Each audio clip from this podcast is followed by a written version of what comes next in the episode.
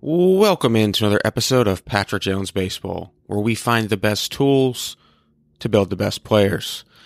Just got back from a week long road trip. We were in Kinston, North Carolina, playing the Down East Wood Ducks, which is a, a Texas Rangers low A affiliate.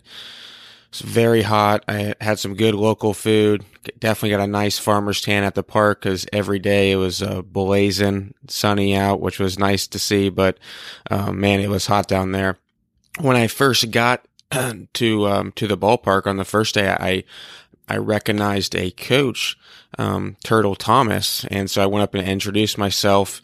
I've I've always been drawn to older coaches. I just think you just you can't Google experience in this game or life for that matter. And I knew I knew Turtle had spent a lot more time coaching than I have so I, I wanted to talk to him, and we we started talking, and I was like, man, I got to get this guy on the podcast. So uh, today's episode is with um, the legend himself, Turtle Thomas.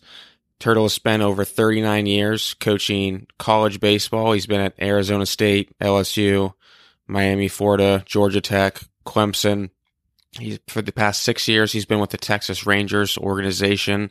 First starting out as a roving hitting instructor, and now he's a roving catching instructor. And I saw him work firsthand with with the catchers um, for the Wood Ducks, and he did a great job. You could tell he knew he was doing, resonated with the players.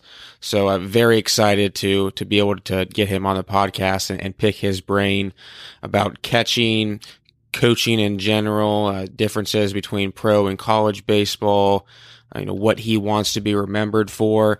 And, and lastly, which I think is, is really important is uh, the advice he gives to young coaches like myself, like I'm sure others are out there who are going to be listening to this. So very beneficial episode, whether you're a, a coach with experience, a young coach, parent or a player.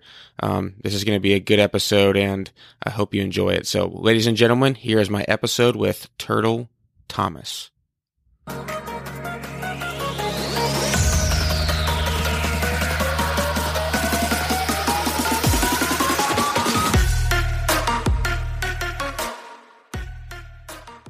All right, we now welcome on Turtle Thomas. Turtle, thanks for coming on the show today. Well, I appreciate you having me. And uh, I know you guys kind of had a long trip back last night and everything like that. So you're probably on a little bit of short sleep yourself. and there, there's no better way to spend the off day than than to talk with someone like yourself who has been in this game for so many years and has, has been able to impact so many players in, in a positive way. I know we had we spoke at the field a little bit, and you said you coached college baseball for 39 years. Now you've been in professional baseball. Is there a, one you prefer over the other, or is it about the same? You know, one of the things that we like to do is that if we can have good catchers, good players to work with, it doesn't matter what level it is, we always enjoy it. I think the great thing about pro baseball number one, you don't have a thousand different rules. You don't have a thousand different meetings all the time like you do in college. And the four hour window at the most on any day really seems like it goes by very quick. So, you know, there's not as much of a time uh, table, so to speak, in pro baseball. And like I know in the Dominican, when I go down there, I mean, the whole game that starts at 10:30 in the morning, you know, the manager will give me two, three, four catchers, and uh, I tell him we're going to CG a complete game. So he kind of laughs when we do that, but for sure, for sure, three hours we're out there with them. What you were you were known though in college for being just one of the best, if not the best recruiter in the country for so many years. What made you such a good recruiter? Well, I don't know if I really was or not, but the the key word there, I think, is perseverance. I mean, you're willing to go out there in the summer and go to like a perfect game event or area code games or something like that, and you'll sit there from seven seven thirty in the morning And literally, sometimes you have a rain delay and it'll be two o'clock in the morning. Wow. I can remember Atlanta. Now you're going to laugh at this one, but I can remember Atlanta at LakePoint. Um, a game got delayed, you know, due to rain and everything, and they were able to play a couple other games along the way. But the sun was coming up as that game ended, oh. and uh, it was a little tough the next day to stay focused, you know, when you're really didn't get any sleep the night before. But uh, it's just really perseverance as much as anything. When you just started getting your coaching career going, I mean, it, did you want to be a college coach like when you just got started out, or did you envision professional baseball? Like, what was your vision when you just started coaching? You know, because I played college baseball, like you know many others, I guess that was really the dream at the time. Because honestly, I wasn't that great of a player and did not play professional baseball. So um, you know, that was really the dream as college. But as time went along, you know, you could see the differences between college baseball and pro baseball. And it really ended up where pro- professional baseball was what we were looking for. And, you know, it's it's really enjoyable to go to the field every day versus in college, you know, you got Friday, Saturday, Sunday, and maybe a Tuesday game, if not, you know, three, maybe four games a week. So pro baseball to me is a lot more fun and you get a lot more done training wise and work wise with the players.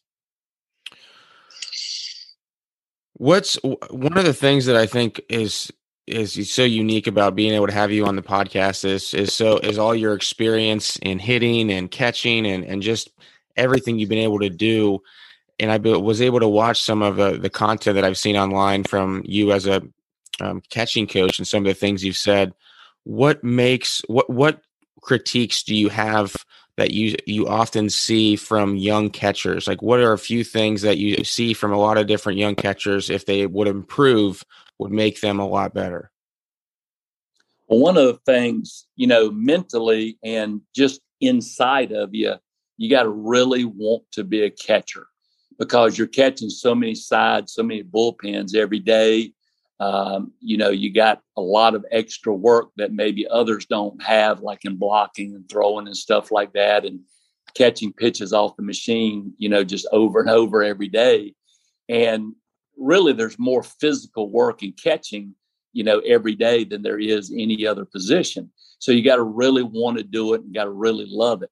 Now, physically, I think number one, you've got to have great hands and great feet. Um, you know, catchers blocking and throwing the feet and the quickness of the feet has so much to do with being, you know, successful. And then obviously having good hands and, you know, it's just like an infielder when they are really good, they hardly ever drop a baseball out there as they're fielding ground ball after ground ball. And same thing with catchers. When you've got good hands, you'll catch in the pocket consistently and not really have drops or you know, catching it in the wrong part of your mitt and things like that. So I think those are some of the things that makes catchers good from a mental and a physical standpoint. I really liked one of the things that I heard you say on, on a video online where you were talking about how to improve a catcher's pop time.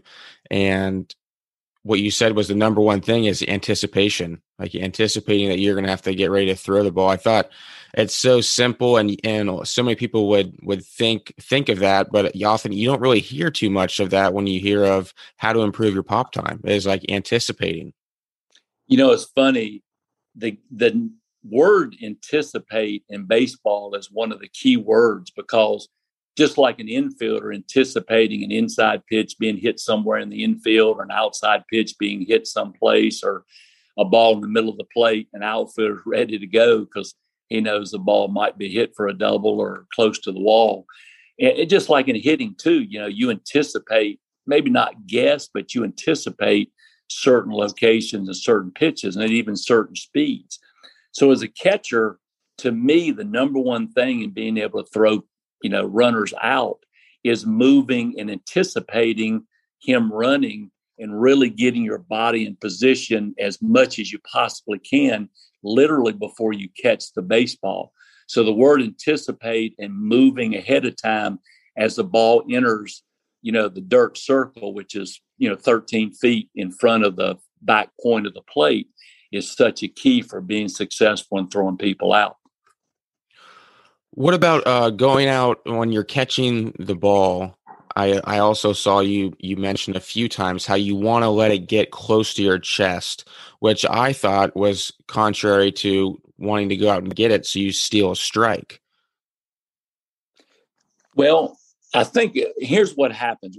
We do extend as we receive most every pitch, whether it be, you know, low, inside, outside, high, whatever it might be. We try to get to extension because about 80% of all balls and strikes called to the umpire are as the ball penetrates the front edge of the plate. The other 20% are more on like high breaking balls, front door, back door breaking balls, where you're catching the ball back deeper, closer to your chest to let the ball in the spin get back over the plate. So, really, what you may have heard was really catching more like break, you know, higher breaking balls, so to speak. But when we catch a fastball, changeup, and most breaking balls, we're going to catch them as we extend closer to the front edge of the plate. Okay, okay, I understand. I understand. How do you how are you able to juggle, especially like during um, um, a professional season, like making sure that the the guy's volume isn't too high on a on a day to day basis because catching is such a tough position fit from a physical standpoint. How do you make sure like when you're working with guys before the game, like it's it's not too much to the point where it's they're going to be exhausted by the fifth or sixth inning? You know, you have a great point there, and you've got to really use your intuition and and be smart about what you're doing because you're right, you can wear them out I mean, normally speaking, a minor league season is about 140 games under normal circumstances. And, you know, you do wear them down, especially you get to those hot months like July and August and things like that. For the starting catcher, we try to go about 15 or 20 minutes, and it's probably more about receiving, footwork for throwing, uh, maybe some dry blocks and everything like that. But when the guy's not catching that day, and maybe he's catching a few sides and everything like that. We try to ramp up the intensity a little bit and ramp up the amount of time that we work with them. And it's probably closer to 30, 35 minutes on those particular days. Um, if a guy might not be catching for a couple of days, we're going to try to get them out there and, you know, make three, four, five throws to each base to make sure they're continuing to work to strengthen their arm. See, one of the things I always tell our guys is that, you know, like yesterday, you know, we're in low A. So we've got advanced A, double A, triple A to the big leagues. You got four levels before you become a big league player. So we've got a long way to go. And we need to really put the work ethic in because those guys are supermen in the big leagues. They're so good and so talented. And we're not there yet. So we've got to really you know, have a great work ethic to try to get them there, you know, over a period of the next few years. What what differences do you see from catchers in low A to high A to double A, for example? Because I'm sure there's some differences, and and maybe there maybe the, some of the the guys in the lower levels of the minor leagues aren't as far away as maybe sometimes they think, but there's definitely some some clear areas of improvement.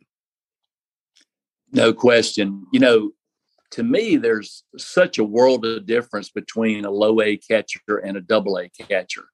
I mean, when you get up, when you're getting closer to double A and triple A, game calling and you know scouting reports and things like that become even more paramount, even more important. So the mental part of being able to call a game effectively is really important as you get to the higher levels and the scouting reports get a lot longer and more detailed. Um, but I think a lot of times as you move through the organization, you know, you're cleaning up some of the extra movements that you have. Maybe your footwork's a little bit too long. Maybe it's not in the right direction, so to speak. Maybe you go to your left a little bit too much. So I think you're cleaning some things up and becoming more compact in what you're doing. Therefore, the time that you do it you're cutting off hundreds of seconds to try to make you a little bit better. One of one of the things that I uh, have often thought about for young catchers and developing them, and, and Turtle, you would know this better than me, would be especially at when kids are in high school, for example, is or even maybe college too. I don't know. You would know this better than me. Would it be better for for their own development if they got to call their own game at such a young age? And so they could really learn what it's like to call pitches, to game plan against certain hitters, for instead of just like getting a sign from a coach or whatever, putting it down, and then before you know it, they're at you know playing in a in college baseball or maybe professional baseball, and they've never experienced it on their own yet. Well, I tell you what, you hit the nail on the proverbial head right there with that question. You know, I don't know that so much in high school, so to speak. Maybe, you know, there's certain catchers that have that that intuition and that that that thought process of being able to call a game effectively at a young age. And you as a coach figure that out as the games go by and the guys putting the fingers down well. but what, you know, I think in college especially, you want to try to let that catcher once he gets to a sophomore year put the fingers down for himself and learn for himself and i think definitely in professional baseball. Now maybe early on in the dominican and and like arizona you know summer league and things like that i think a pitching coach calling it for the first few weeks and the catcher thinking along with him might be effective for him. But I think you got to let him get out on his own and call his own pitches and make his own mistakes as he goes through things. Do you think that in college that doesn't happen as often because and you you were in, in, college a long time? It's because that their college coaches' livelihoods a lot of times are based off of wins and losses, so they want to control the game. No doubt. I mean, you see every year coaching change being made and it's you know it's almost always because of lack of winning enough games or not winning enough conference games and things like that. So i think for sure you know like a 40 year old pitching coach might have a better plan or a better idea than say an 18 19 20 year old catcher uh, but i still think at some point you got to let him get out on his own. And we used to like when the game was going along and felt like we were in a good spot in the game, we would just point at the catcher and hey, you got it the rest of the way. So mm-hmm. he little by little started to take over, you know, being able to call the game, you know, successfully to win baseball games. I understand that. Yeah, I I definitely believe that, as you alluded to right there, that being able to get catchers by the time they're in college, you know, especially by the time they're a sophomore, junior, to get them to call their own game is is crucial for their own development. And I like that idea of, of you maybe starting the game out, calling the pitches, and then after a while, just handing over the uh, the, the title to them and then let them go for it. Um, I think that's pretty pretty cool. You've done some hitting in the past with the Rangers. I know you're doing catching now. Um, do you miss being a hitting rover, hitting instructor too? Because I know you know a lot about hitting. You coached hitting for a really long time, and and we're very good at it. So, do you miss that at all? Well, it's funny. I thought when I came into professional baseball, I, I was, you know, everybody's kind of known for something. Uh, maybe they're the really good infield coach or a good base running guy or good you know teaching guys to get jumps on stolen bases and things like that. And coming along you know the two things i always did in college was hitting and catching. And i always thought you know if i did move to pro baseball it would be hitting. And yes i do miss it. And i can't tell you how many times we sit there um, you know with a low a hitting coach and give them a few ideas and you know, sometimes guys can't see the forest for the trees, you know, even though our guys are really good at what they're doing. But maybe this one guy has some technique or something that might be holding them back. It might be they they tend to swing at too many bad pitches with two strikes, which our catcher yesterday, Cody Freeman, that's the one thing he needs to get better on, you know, and um, being more successful as a hitter is just you know trying not to chase quite so much with two strikes on him. but I do miss it some. But you know, really have got into the catching in the last six years with the Rangers and really enjoy it and kind of know the ins and outs of, you know, what each catcher can do and what he needs to work on and things like that. What advice would you give to a young coach who is is just starting out, whether it be college, high school, professional? I mean, just looking back at your own career, I mean, what what advice would you give to them starting out in today's um, landscape of baseball? You know, to me, number one, try to go and watch professional practices, good college teams practice. If you can get to know the coaches, you know, sit down for a couple hours, maybe an off day or something like that, and just ask questions, things that you might not be sure of, things that, you know, you think you've got a plan of attack for it, but maybe in a way you don't. Or everybody in baseball knows something you don't know. Heck, mm-hmm. it could be the garbage man out on the street that knows something about work work ethic that you don't know. And to me, even you know, going to baseball clinics, I think is important. People don't know this story, but John Wooden, the best college basketball coach of all time, he would speak at a clinic and he always requested to speak early in the day. And he would literally go in the back of the room and sit the rest of the day and listen to a high school coach's 212 zone defense or something like that. And he would say he always learned something from everybody's presentation at a clinic. And this was, you know, reputedly the best basketball coach of all time in college college basketball. So we all continue to learn and the game as we know is ever changing daily, weekly, monthly. I mean, as you know, just like in hitting and catching, things move very quickly and things change very quickly. We won't catch 2 years from now like we do today most likely. Where where do you see catching going in the next two years?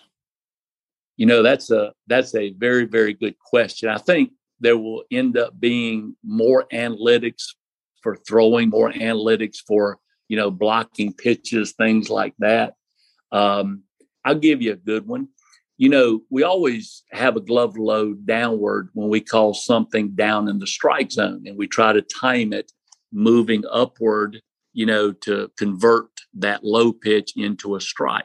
And the same thing with high pitches, we have a little bit of a glove load up to try to get over the top and roll that little finger over on high pitches.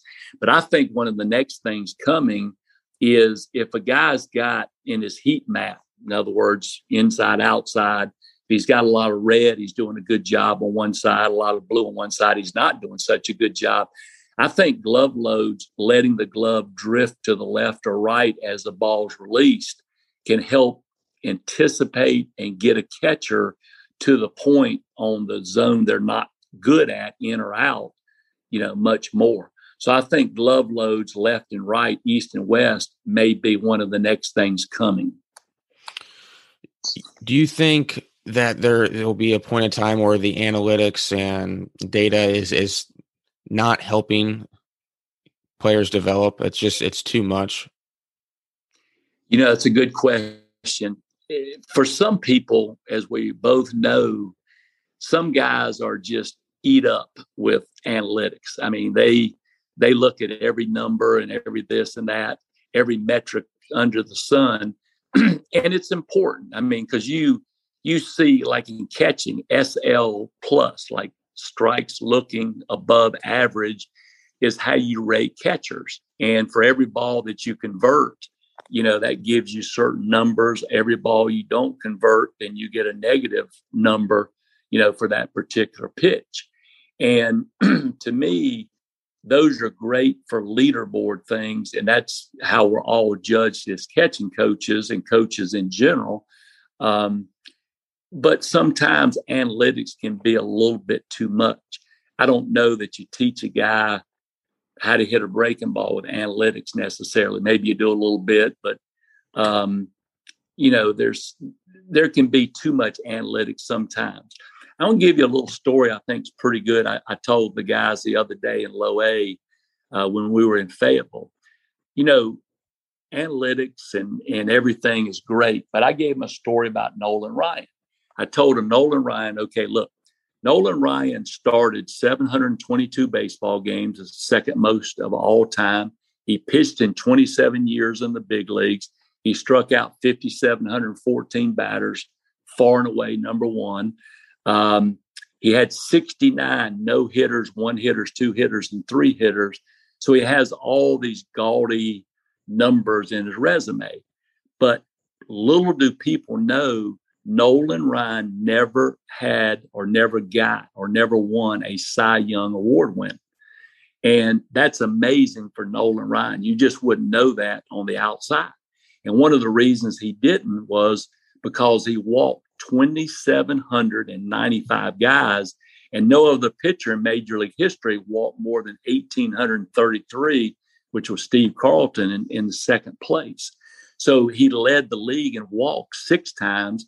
He also led the league 11 times in, in strikeouts, but he never won a Cy Young because he ended up, you know, walking too many guys.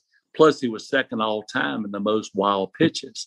So analytics are great, but sometimes stories are a little bit better for players because they hear them better and they remember more than analytics. Mm. I I actually didn't didn't know that Nolan Ryan never won a Cy Young award either. That so that that's uh, fascinating. Honestly, I, I'm surprised I didn't even I didn't know that. Shame on me. But I think you bring up an interesting point there of how stories and and the human brain like really resonates with stories and, and pictures and images when you're talking to players as a coach do you try to in like consistently instill stories on a day-to-day basis to help them resonate with the message you're trying to get across you know you're exactly right because sometimes you can talk technique and mechanics to your blue in the face and I always say sometimes the best players hear it the first or second time and they are able to make adjustments uh, in their game. But sometimes those guys are a little bit stubborn, a little bit hard headed, don't pick things up as quick. Sometimes a story resonates with them a lot more. So absolutely, if the if the situation is right, a good story uh, or a good experience sometimes is a good way to explain it to your players. When when you were a, a college coach, this this is something I've always wanted to ask a college coach. Do you think that talking to players immediately after the game is the best time to debrief or wait until the next day because they just got done with the game. There's a million other things that they want to do or think about.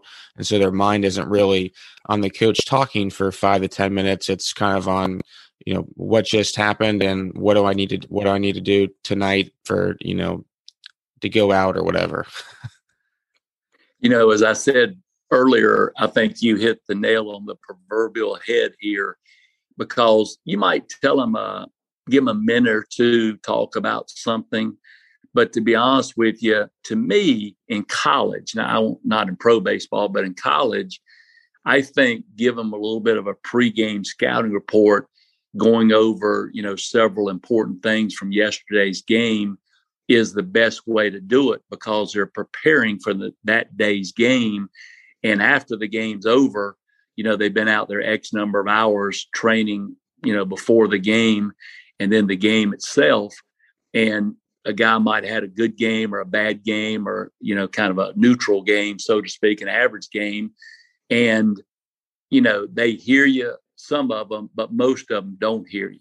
So to me, in college, I think the next day is the best way to, to go about it. Maybe in pro baseball, because it's every day, you know, a couple of things from that day's game are good. And I always think hit the positive first and then at the end of your conversation you know go over a couple of things that you might have been able to do a little bit better you know during that game. But when you accentuate the positive they hear you much better. Yeah i like i like the positive first. That's a very very good point. Um no doubt about it i've been i was been been reading up uh, on you a little bit online and you have a, a lot of former players, uh, Major League Baseball players, hitters who speak really highly of you and all the help that you gave them when they were in college.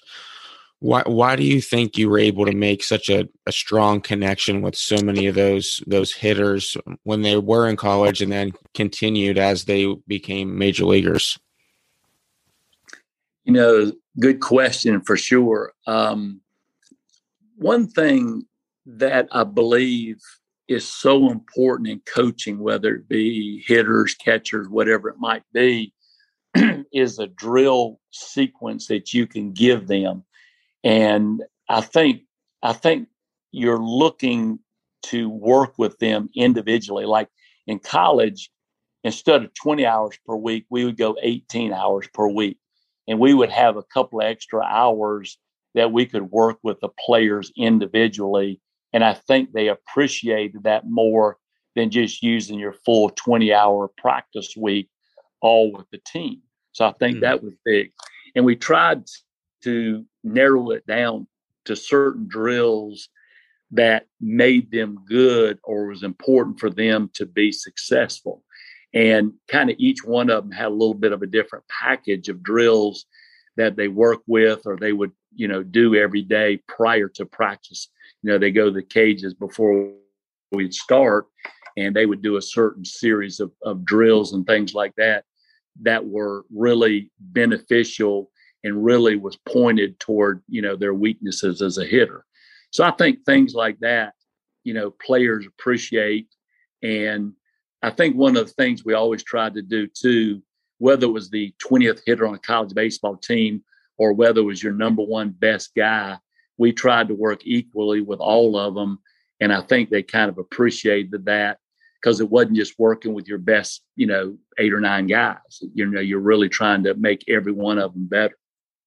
Well, it's interesting you mentioned saving those two hours for one-on-one interactions with players because one of the the quotes that I saw was from Hall of Fame coach Skip Bertman, who said, "You know, Turtle Thomas is the best coach I've ever seen in one-on-one situations. He was very effective working with our hitters and had a huge impact on our offense. So that, I mean, literally backs up just what you said about working one on one with players, which I think that's a great idea for for coaches at all levels to be able to somehow take out maybe a little less team practice time and, and put in some more one-on-one time because the players are going to really appreciate that. Well they do and you know you're working with that one guy you know exactly on what he needs to work on uh trying to you know to me you're almost like as a hitting coach you're a little bit like an auto mechanic. You're a fix it guy and a guy's swing, as you know better than anybody, can come off track, you know, from one at bat to the next, one day to the next. And you're constantly refixing it and trying to, you know, get it going in the right direction every day. So you know as much as anybody about about that for sure. Yeah, there's there's always work to be done on the hitting side. No no question about it if you could, as a coach, go back in your career, Turtle, what would you do if anything different? You're you're going to laugh at this one, but it was a coaching move. Um, one year, I was coaching at the University of Miami for 12 years, and later went to LSU for seven years. But I had an opportunity a couple of years uh, before I went to LSU to go there when Skip Bertman was the head coach and everything like that. And of course, I worked under him as well. But I had the opportunity to be the next head coach at LSU.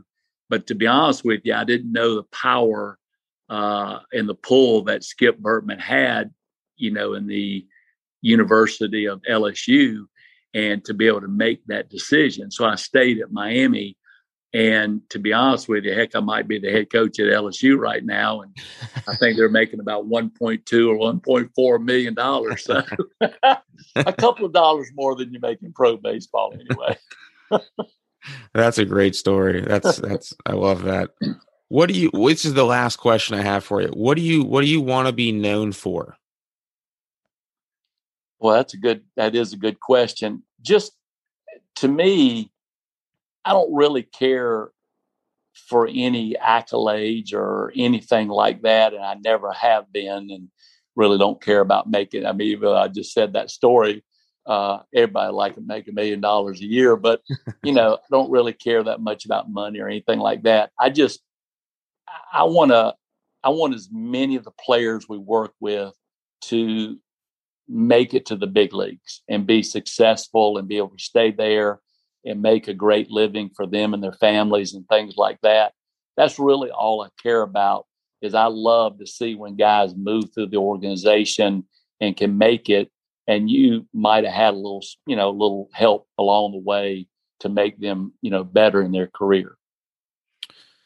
Turtle, I appreciate your time. Um, it was it was really cool to see you working with your players over the past week, just from afar, from you know right outside our locker room, and um, you know you, it was very clear you knew what you were doing, and, and they were enjoying the work and, and, the interaction. So it was just it was really cool to see um, to see that, and so I but I appreciate your time. I know you're extremely busy you know, being especially being a rover going from one city to the next. So very we are we're very appreciative of your time and um, again, I hopefully we can we can meet again in person. Um, but I, I really enjoyed our, our interactions and I appreciate you coming on. Well, thank you very much, and I really appreciate you having me and really enjoyed it very much.